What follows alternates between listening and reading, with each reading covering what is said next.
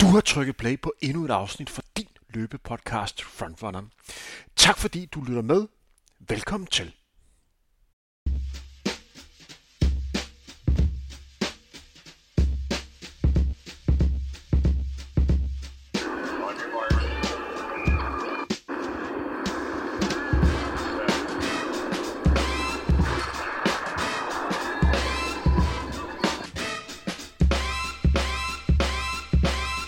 Goddag og velkommen her til endnu et afsnit af Frontrunner. Med på røret for en linje fra Storbritannien har vi ingen ringer end det unge supertalent Axel Vagn. Axel er blevet 18 år, startede året med at sætte ny dansk seniorrekord på 5 km landevej i Monaco med en flotte tid 13:42, så blev han meget overbevisende dansk mester på 10 km landevej i Aarhus med den flotte tid 29:01. Så kvalificerede han sig til Europamesterskabet i München på 3000 forhindring ved at løbe 8:29, en tid som også er en ny europæisk U20-rekord. Og så har han lige vundet imitationsløb i den flotte tid, 39:00, tror jeg den blev registreret som en af de hurtigste tider nogensinde på den rute. Hvordan går du og har det, Axel? Jamen, året har det godt. Der er de sædvanlige små udfordringer hele tiden. Sådan er det, når det er, man løber 150 plus kilometer om ugen. Men året har det godt, og jeg synes, jeg er ved at blive settled godt herovre i England med studier og kombinere studier og mit løb. Så overordnet går det godt. Der er jo gået en måned siden, du vandt imitationsløb, eller 5 uger for at være helt præcis. Hvordan er træningen gået de sidste 5 ugers tid? Er du et bedre sted nu her, end du var for 5 uger siden? Ja, det vil jeg påstå, og især crossmæssigt. Jeg har haft cross-specifik træning en gang om ugen hver lørdag. Og ja, jeg vil sige, at ja, det er ikke kun noget, jeg siger, det er også noget, tallene viser, at jeg er et bedre sted, end jeg var, da jeg løb M6-løb. Du skal jo snart i aktion. Kan du sætte lidt ord på det løb, som du skal deltage i herinde for de næste par dage? Ja, det kan jeg godt. Jeg skal løbe i Liverpool på lørdag, og det er mit sidste forberedelsesløb, inden jeg skal løbe i Europamesterskaberne 11. december i Torino. Og det er et løb, hvor jeg har fået plads i seniorrækken, og jeg skal møde sådan nogle navne som Max Scott, for eksempel, som jeg har løbet 12:57 på 5.000 meter. Så jeg får hænderne fulde, kan man sige. Jeg skal nok få masser af modstand, det er jeg sikker på. Fordi det, du skal deltage i, er vel korrekt forstået, det er vel det britiske udtagelsesmesterskab til Europamesterskab, er det ikke? Yes, jo, lige præcis. British Trials. Jeg har jo siddet og kigget på startlisten, og den ene gode løber med efter den anden. Udover ham, Max Scott, så er der jo rigtig mange løbere, som kan løbe stærkt. Og normalt er de her britiske udtagelsesmesterløb, at der bliver virkelig løbet til. Hvad er forventningerne til løbet for dig? Umiddelbart, selvom jeg synes, jeg har meget god indsigt, har jeg svært lige at vurdere, hvad et acceptabelt løb vil være for dig. Ja, det er egentlig et godt spørgsmål. I virkeligheden så er det jo ikke så meget placering. Altså, det handler om at komme ind med noget selvtillid og en god følelse i kroppen til Europamesterskab, hvor jeg får masser af opposition, både fra de store navne, jeg vil i virkeligheden Juel, Abdullahi og så Niels Laros fra Holland. Så det handler egentlig bare om at få en god følelse i kroppen, og så også lige få presset kroppen derud, hvor det gør lidt ondt, ligesom til imitationsløbet. Fordi en ting er at træne, en anden ting er at konkurrere. Så det bliver sundt for mig at få noget modstand. Så du tør ikke at sige, at en godkendt placering kunne for eksempel være en 6. plads eller 7. plads? I hvert fald top 10, vil jeg sige. Det synes jeg er godkendt. Der er mange, der løber sub 29 i det felt på 10 km, og en del i omkring 13:30 regionen på 5 km også. Så det er folk, der er på omkring mit niveau, så hvis det er, jeg kan løbe lige op med dem, så vil det være meget acceptabelt. Så måske en 5. plads, hvad ved jeg. Og hvad er det for en rute, I skal ligge og løbe på? Det bliver mudderhimlen i Liverpool. Det kommer til at regne. Det regner jo for fanden hele tiden, undskyld. Men altså, det regner igen her. Jeg stort set alle mine træninger er i regn, så det er en lille smule deprimerende, men jeg klarer det. Men det kommer til at regne meget her de næste par dage frem mod Liverpool, så det bliver en god gammeldags gang mudderræs. Og så den ikke alt for bakket, kunne jeg forstå på dem. Det er den samme rute, de løber hvert år i Liverpool. Så det er på med de lange pigge og så bare afsted? Yes, 15 mm, og så bare i gang. Jeg er svært ved at vurdere sådan en mudderrute for dig. Er det en fordel eller ulempe? Det er sgu et godt spørgsmål. Jeg tror egentlig, at jeg er en ret god crossløber. Altså, jeg er god, når det også er, når terrænet er svært. Jeg tror muligvis faktisk, at det er en fordel for mig, at når det er, jeg skal møde sådan nogen som Max Scott og Emil Carrez og de drenge, at det ikke er helt pancake flat, fordi så vil det simpelthen blive for svært for mig. Jeg tror, det er godt for mig, at det er mudret og bakket. Det bliver spændende at se i hvert fald. Der er jo lidt over 3 ugers tid, til du skal forsvare dit europamesterskab i EM Cross. Du var forsvarende mester for europamesterskabet sidste år i Dublin, hvor du vandt et meget overbevisende løb, som du dominerede fra start til slut. Du møder op og kan nok ikke løbe fra, at du møder op som favorit. Hvordan har du det med at være løberen, som de andre rigtig gerne vil slå? Det er fint. Det må de gerne synes, at de gerne vil. Det tror jeg bare bliver sjovt. Det tror jeg også er sundt for mig. Det pres, det bliver ikke første gang. Det er hverken første eller sidste gang, jeg kommer til at føle det. Og der kommer til at være en masse løb i fremtiden, hvor jeg også er ham, der bliver kigget efter. Så jeg tror, det er sundt at træne det. Og jeg glæder mig til at forsvare det. Jeg tror, jeg er et godt sted i forhold til at forsvare min titel. Har du sat dig lidt ind i, hvad for en rute du skal ned og konkurrere i? Ja, det har jeg. Kan du sætte lidt ord på det? Naturligvis. Det er 4 omgange af 1500 meter, og det er 23 højdemeter per omgang. Og det er igennem et... man skal løbe igennem sådan en form for borg af en slags, som bliver meget interessant. Det skal jo tilsyneladende være underholdende.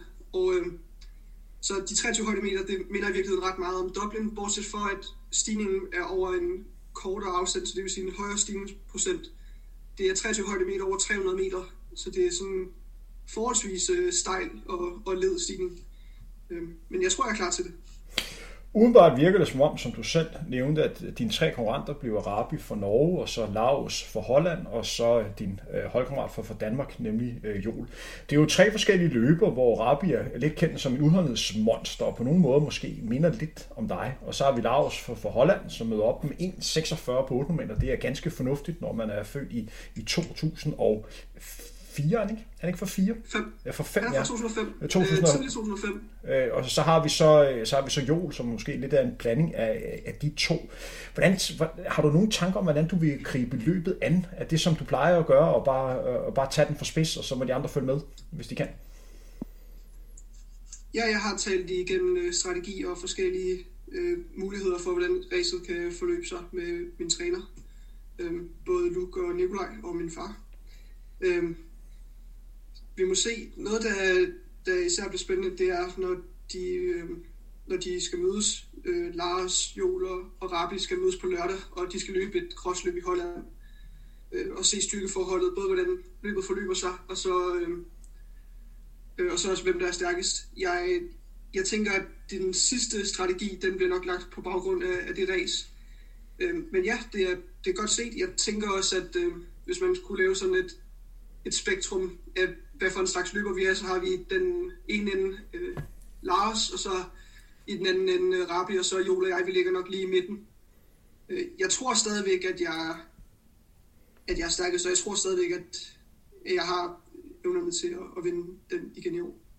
Men du må alligevel have lidt overhånden for de her løber her, fordi at du var så klart vinder sidste år. Og det må vel også på en eller anden måde være en lille fordel, fordi at du fik jo den største sejrsmarke sidste år, hvis du lige fjerner Jakob Ingebrigtsen for den linje. Så det må vel også være noget psykologisk her.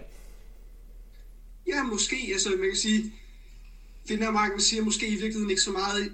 Hvis man ser løbet, så kan man også godt se, at Rabbi i virkeligheden mister modet på 4 omgange. Og jeg tror, at styrkemæssigt, så var vi nok inden for 10 sekunder i virkeligheden begge to, men han giver det meste væk på sidste kilometer.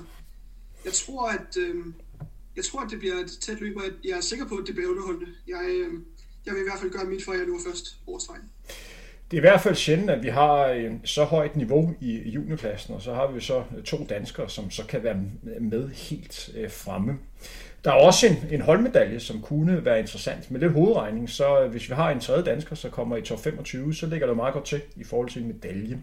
Men lad os gå lidt videre, fordi jeg kan også forstå, at der er et så stort mål til foråret, nemlig verdensmesterskabet i cross. Det vil stadig i tilfælde, er det ikke? Absolut. Jeg glæder mig meget.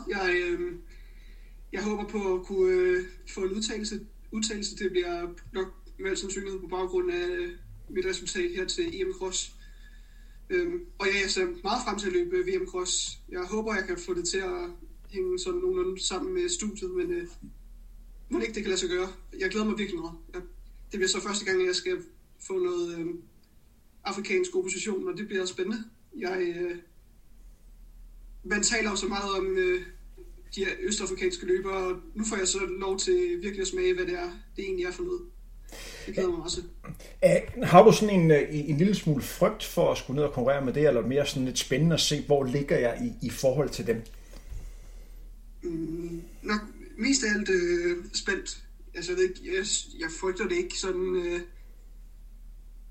Jeg gør jo bare mit bedste, men jeg glæder mig til at se, hvor det er, jeg står i forhold til de afrikanske løbere.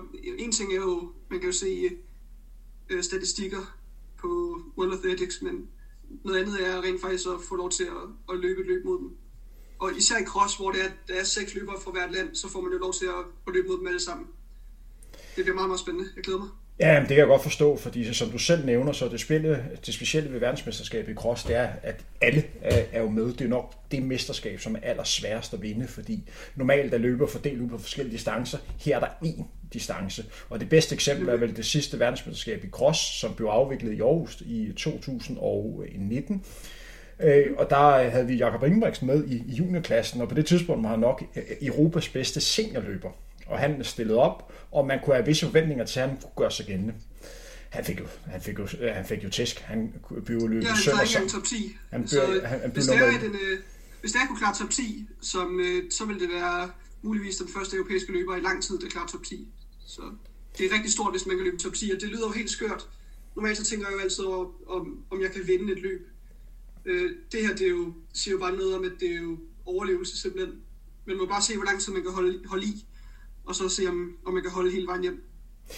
Det bliver spændende i hvert fald, fordi at hvis vi kan nærme os top 10, så er vi inde og snakke om en historisk godt resultat, fordi det er virkelig imponerende, hvis man som europæisk født løber kan være med så varmt fremme, fordi konkurrencen er rigtig, rigtig hård ved det mesterskab. Ja. Lad os gå lidt videre, så fokus på, at du nu opholder dig i England og studerer derovre.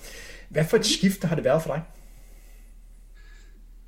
Det har været et skifte på alle parametre, og det har ikke været lige nemt. Det har været et skifte i forhold til, at jeg nu selv skal ligge og vaske mit tøj og lave min mad og passe mig selv i virkeligheden. I forhold til, da jeg boede hjemme og gik i gymnasiet, så har det været et skifte på skolefronten. Jeg kan mærke, at det her, det er ikke kun mere udfordrende, det er også helt anderledes, og godt nok med væsentlig større frihed, men det kommer så selvfølgelig også med et ansvar. Og så også det med, at jeg nu træner med en gruppe. Det er også et stort skifte, og det har især været brugbart på mine lørdagstræninger, som nu er væsentlig større intensitet end tidligere. Og det tror jeg har været sundt.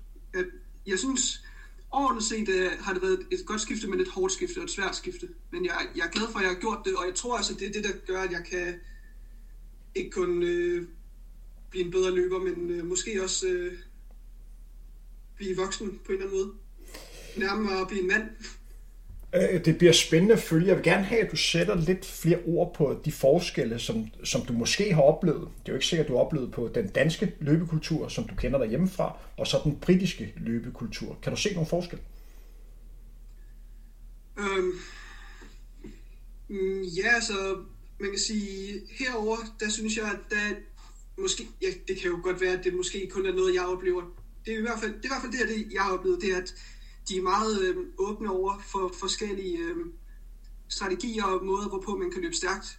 De er ikke så låst i sådan en forestilling om en type træning. Vi er en stor gruppe, og alligevel så laver vi alle sammen noget forskelligt og træningsmæssigt. Og vi løber jo alle sammen rigtig stærkt. Vi er en gruppe af bedste stærke ret stærke løber. For eksempel ligger jeg og træner for tiden med Will Barnicoat. Han løb vist nok en 8. plads hjem i Dublin sidste år. Han er rigtig stærk, og han løb også 3.000 meter ved ungdoms-VM i Cali i sommers. Og det vil ikke undre mig, hvis han godt kunne løbe top 5. Han er stærk for tiden, og det er, det er virkelig godt at have ham i træning og ligge og presse mig selv med. Så at den måde, de er meget åbne. Så for eksempel, da jeg kom herover, der var jeg sådan sikker på, at når så ville de sikkert få et kæmpe chok over, at jeg løber min sædvanlige 150-170 km om ugen. Men nej, de tog det sgu egentlig meget godt. Jeg synes, de har sådan lidt den approach, at hvis det virker, så virker det. Hvorimod herhjemme, så har vi en forestilling om, at hvis det virker, jamen, så kommer det med en eller anden pris, og så går det galt på sigt, og det er blevet sådan lidt sort seer-attitude. Men det er måske en af forskellene, jeg har oplevet. Rent gætteværk herfra, men der må vel også være en ting, som er en slags tryghed for dig, at du kommer over i et miljø, hvor du ved, at de har opfostret en masse topløber. Mm-hmm. At du ved, de har opskriften på, hvordan man ikke bare er med til et stort mesterskab, men præsterer ved et stort mesterskab. Fordi det er vel det handler om for dig. Det er jo ikke bare at være med til et mesterskab, men det er at gøre sig gældende til et mesterskab. Kan du mærke den her form for tryghed, at de simpelthen har prøvet det før? Ja, det vil jeg sige. Altså, jeg synes, den kompetence, jeg oplever fra trænersiden, altså, den er stor. Altså, jeg er jo selvfølgelig rigtig glad for Nikolaj, og Nikolaj han har stadigvæk en rigtig vigtig rolle i min træning. Jeg kan lige kort forklare, at Nikolaj han står primært for løbsdelen, hvorimod Luke, som er min anden træner herover, det er så ham, der især rapporterer til Nikolaj og ligesom tager beslutningerne til træningerne. Så for eksempel, hvis det er, jeg møder op træt til træningen, så er det ham, der siger, okay, så løber vi enten flere reps, eller hvis det er, jeg møder stærk op, så siger han, at okay, så får du lov til at pushe i slutningen af træningen eksempelvis. Så det er ham, der tager de beslutningerne til træningerne, hvorimod Nikolaj står for planlægningen. Og så kommer Luke også især til at stå for min tekniktræning frem mod en sæson 23, hvor jeg håber på at kunne løbe rigtig stærkt på forventningen. Han er selv tidligere NCAA-mester på 3000 meter forventning og har løbet 8.26. Og er sådan teknisk rigtig god. Han har slet ikke været lige så stærk som jeg for eksempel er nu på 5.000 meter. Så hans 3000 meter forventning var primært på basis af rigtig, rigtig god teknik. Så jeg håber, at jeg kan suge så meget læring til mig som muligt, og så kan bruge det. Ja. Så i forhold til den cross-sæson, som står og venter her, og jeg vil godt lige have fokus på det træningsmiljø, og hvordan I forbereder jer til det. Fordi mit indtryk i løbemiljøet herhjemme, og det indtryk, som jeg selv har dannet mig, det er jo, at der er rigtig mange danskere, som gerne vil løbe cross, men jeg tror, at det er de færreste, der rigtig ved, hvordan man specialiserer sig i cross. Fordi det kræver en speciel form for træning at være med der, hvor du gerne vil være med, og rigtig gerne vil rykke dig til at være hen. Hvordan gør I det over? Hvad for nogle specifikke pas laver I for at være rigtig skarp til cross? Fordi det er jo noget andet, end bare at præstere på banen. Helt sikkert. Altså, det er klart, grundlæggende så er det utrolig vigtigt, at man har en rigtig stærk aerobase, når man gerne vil løbe crossløb. Du kommer ikke til at løbe stærkt i cross, hvis du ligger og løber 400 meter intervaller. Eller hvad ved jeg. Det svarer lidt til at... Altså, så det vi bliver stærke af, det er for eksempel den cross-specifikke træning, som vi har haft om lørdagen den sidste måneds tid. Og træningen, det typisk, det kombinerer... For eksempel sidste lørdag, der havde vi sådan en kombination af lang tempo og så bakkespurter. Sådan så det er, at man... ideen er ligesom, at man opbygger noget laktat på de her bakker, og så skal man så forsøge at kunne løbe det ud af benene på tempoet. Så det er for eksempel en type træning. En anden type træning, det er udelukkende bakkepas. Og så en tredje type træning, det kunne være for eksempel kilometerreps på sådan en græsbane, vi løber på, der hedder Metsli. Den bliver også kaldt Field of Dreams. Men ja, det er super fedt, og om lørdagen der er der plus 100 løbere på den her græsbane, så det er super fedt. Og hvordan er niveauet derovre? Altså jeg går ud fra, at du er en af de hurtigste her, men hvor mange kan ligge og udfordre dig på de her intervaller? Jamen altså, det er lidt forskelligt. Altså, når man tænker på sådan det fulde pas, så er det jo især Will, som jeg ligger og træner mere. Og hvis jeg ligger og laver tre kvalitetspas om ugen, og han ligger og løber 2, så er vi typisk forholdsvis jævnbyrdige, når det kommer til lørdagspasset. Og han har også en væsentlig mere kvalitetstilgang til sin træning, så det vil sige, at han løber ikke så mange kilometer om ugen, men når han så løber, så løber han stærkt, så han er typisk rigtig klar til lørdagstræningen, så vi er forholdsvis jævnbyrdige. Men så er der jo også løbere som for eksempel Tom Keen og Oliver Dustin, som har løbet henholdsvis 1,46 og 1,43 på 100 meter. Sidstnævnte Oliver Dustin, han var jo med til OL i 2000 her i 2021 i Tokyo, så han ved, hvad det vil sige at afslutte godt. Og han løber også sådan, for eksempel han skal også løbe i Liverpool, og han løber også forholdsvis, ligger og løber forholdsvis tungt træning nu her. Men typisk i den sidste del af træningen, så ligger vi og løber om kap. Så der er mange, jeg kan ligge og løbe med, og typisk hvis jeg har et længere program end de andre, så starter jeg så min session før de andre, sådan så det er, jeg slutter af med de andre. Og så passer det typisk med, at vi ligger og løber ret tæt. En af ting, som slog mig, da vi to snakkede sammen i forbindelse med imitationløbet, det var faktisk, at jeg har synes, jeg har set udviklingen i din løbestil. Fordi en ting er at have en god løbestil, når man ligger og løber ture normalt. Den anden er at have en super afslappet løbestil, og så ligger og løber 2,50-2,55 per kilometer. Og det virker jo som om, at det rent faktisk var rigtig, rigtig nemt for dig. Hvor meget har I fokus på den del i træningen, nemlig løbestilen? Den er vigtig, og det har jeg altid haft, også med Nikolaj.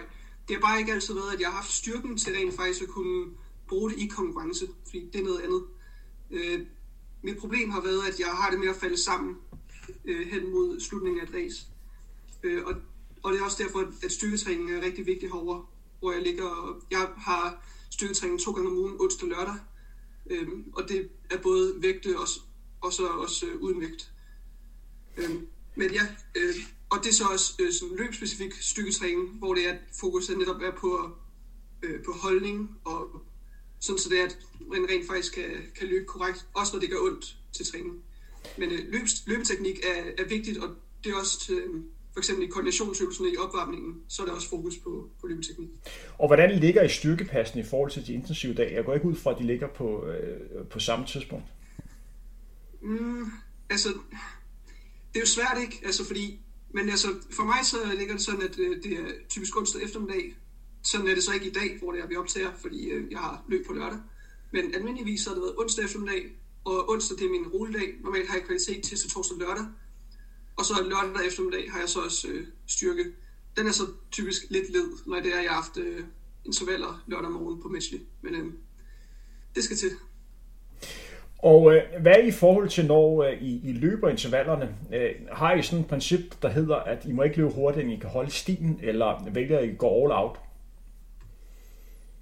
Jamen altså, det er et rigtig godt spørgsmål, fordi jeg ved godt, at når det er, at vi ligger og løber tempo, ikke? Altså tempo, det er jo ikke...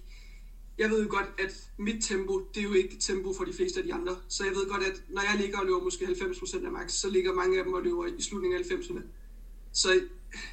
Men så er det jo så godt nok, at de så ikke har samme mængde som mig. Jeg ved godt, at jeg er nødt til at holde igen. Og sådan er det bare, når det er, at jeg har så stor en volumen, så er jeg nødt til at holde igen på mine sessions. Jeg må sige det sådan her, at der er en del i gruppen, der går temmelig dybt. Og især når det er, at de prøver at holde fast i mig eksempelvis, eller Will. Der bliver gået til den lørdag morgen. Og hvordan ser den kommende periode så ud indtil EM? Der er løbet her på lørdag, og er det så bare tilbage i træning, og så forberede dig på universitet, og så læse, og passe træning? Ja, altså efter Liverpool, så har jeg 2 uger som sagt, og så er det 4 kvalitetspas, jeg har tilbage i England, og så har jeg et kvalitetspas i Torino. Og så er jeg egentlig mere eller mindre klar. Og kvaliteten, det kommer til at være noget kombination af noget tærskel, og så noget lidt hårdere. Både et hårdt pas på banen, og så et hårdt på græsbanen på Metsli. Og så bør jeg egentlig være klar. Og efter det, så skal jeg stadigvæk holde lidt spineren i bund, fordi så har jeg en labtest et par dage efter EM, bare lige for at se. Det er sådan en idé om, at vi vil gerne holde styr på, hvordan mine tal ser ud, når jeg er allerstærkest, i forsøget på at kunne replikere det. Og så har jeg så min pause indtil jul, og det bliver godt. Det glæder jeg mig til. Og så er der så en ny blok, hvor det er, at jeg i midten af den blok skal løbe 10 km i Valencia. Det er i hvert fald planen. Og så forhåbentlig BOKS, så British University Championships, og så bagefter det VM. En ting, som jeg også gerne lige vil høre dig her til sidst, det er, at i en anden henseende, i en anden podcastserie, der er det sådan, jeg løber med forskellige danskere, som er kendt for forskellige erhverv, og så snakker lidt, hvad løb har betydet for dem. En af dem, som jeg løber med, er en person, som du kender ganske godt, nemlig Eskild Ebbesen, som er lidt, hvad kan man sige, en slags mentor for dig. Kan du sætte lidt ord på dit samarbejde med Eskild, og hvor meget han sådan kan hjælpe dig? Ja, det kan jeg godt. Vi har nogle årlige møder, hvor det er, vi samler hele teamet. Bare for det primært status, og så planlægning, sådan så alle forstår, hvad det er planen er, og hvad idéerne er i både træning og så i konkurrencerne fremover. Og hvordan det skal kunne nå mig sådan til det ultimative mål, som har været sådan en horisont, vi har, som er OL i 2024. Det er sådan drømmen. Det vi stræber efter. Og det er svært, men vi kæmper, og det er et sundt mål, fordi det er alligevel ikke helt uden for rækkevidde. Og så er det sådan, at han, vi snakker altid sammen op til konkurrencer. Så taler vi om, ligesom, hvordan jeg har det, og hvad ligesom min forskning er frem mod det her race. Og så kommer han typisk med sine inputs. Så det er især sådan, og det handler jo om i virkeligheden, at der er få danskere, der har været lige så gode til at håndtere stress og pres som guldfireren. Så vi har ligesom tænkt, hvor kan man gå hen for at finde dem med erfaring i at præstere, når det gælder allermest. Og hvem har været allerbedst til det. Og man kan sige, der er få herhjemme, som har gjort det ligesom guldfireren. Og Eskild, han... var rar, og han ville gerne samarbejde, han ville gerne være en del af teamet, og jeg er selvfølgelig bare helt vildt taknemmelig og glad over, at sådan et navn vil være med. Fordi vi snakker om en mand, som nok har været en del af det, man nok kalder den største presbold i dansk elitesports historie. Prøv at tænke at være med i et team, der kaldes guldfireren. Altså, man lægger lidt presser på, hvad det gælder. Og 3 OL-guldmedaljer, 5 medaljer i alt. Ganske imponerende på 5 forskellige fantastisk. Fordi jeg kom faktisk til at tænke lidt på jeres samarbejde også, da jeg så dig til imitageløbet. Som en løber som mig, som i dag nynner og kalder mig løbeekspert, en af de ting, som jeg lægger mærke til før jeg løb, det er jo blandt andet folks kropssprog. Og en ting, som jeg har lært mig, det er, at jo mere man virker i kontrol for løbende, jo bedre man ofte løbende. Fordi de løber, som er den, der bare ligger og laver den ene stigningsløb efter den anden og bare står og hopper rigtig meget på stedet, det er typisk et tegn for mig, at de ikke rigtig ramt spændingsniveauet. Og der lagde jeg lidt mærke til i forhold til mit tageløb, at du virkede meget rolig og meget sådan afklaret og meget klar. Er det noget, som I har snakket om, det mindset, man møder op til konkurrencer, hvad man også udstråler? Ja, og det er ikke kun noget, jeg har talt med Eskild om, men det er også noget, jeg taler med især Pia om, og også nu den sportspsykolog, jeg er tilknyttet med herovre i England, det er også noget, jeg taler med hende om. Det er helt vildt vigtigt, den udstråling, man har. Det er ikke kun vigtigt i forhold til, når man står på stregen, i forhold til, hvad ens konkurrenter ser, men det er også vigtigt i forhold til, altså, den måde, man er på, det er faktisk også, det påvirker også sindet.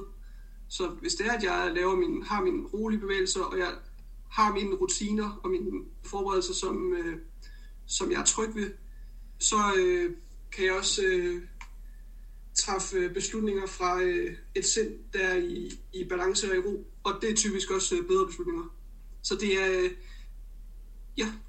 det er bevidst, og det er et forsøg, altså det er svært, det er jo ikke nemt, og det har krævet meget øvelse. Jeg har haft, grund til, at jeg har været tilknyttet Pia, som er min anden mentor og yogalærer, og så sportspsykolog, det er, at jeg har tidligere haft problemer med nervøsitet op til løb, og det er noget, som jeg nu har lært at takle på en sund måde. Fordi det handler om at bruge den spænding på den bedst mulige måde, fordi det er også det, der gør, det er den her vindersult, der gør, at man når resultaterne. Fordi der kan jeg også se, at der er sket en udvikling med dig. At jeg kan se, at du virker mere til stede og mere klar på at bruge kræfterne bedst muligt. Tak. Jeg ved ikke, hvad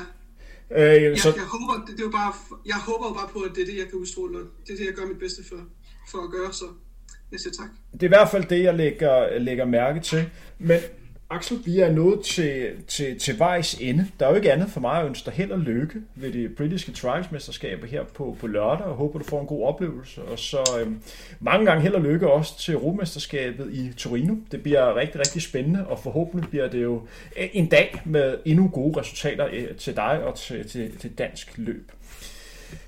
Kan du have det godt? Tak, Tim. Yes, det kan jeg lige måde, Tim. Tak. Du har netop hørt et afsnit fra din løbepodcast Frontrunner. Jeres vært var Henrik Thiem. Tak fordi I lyttede med.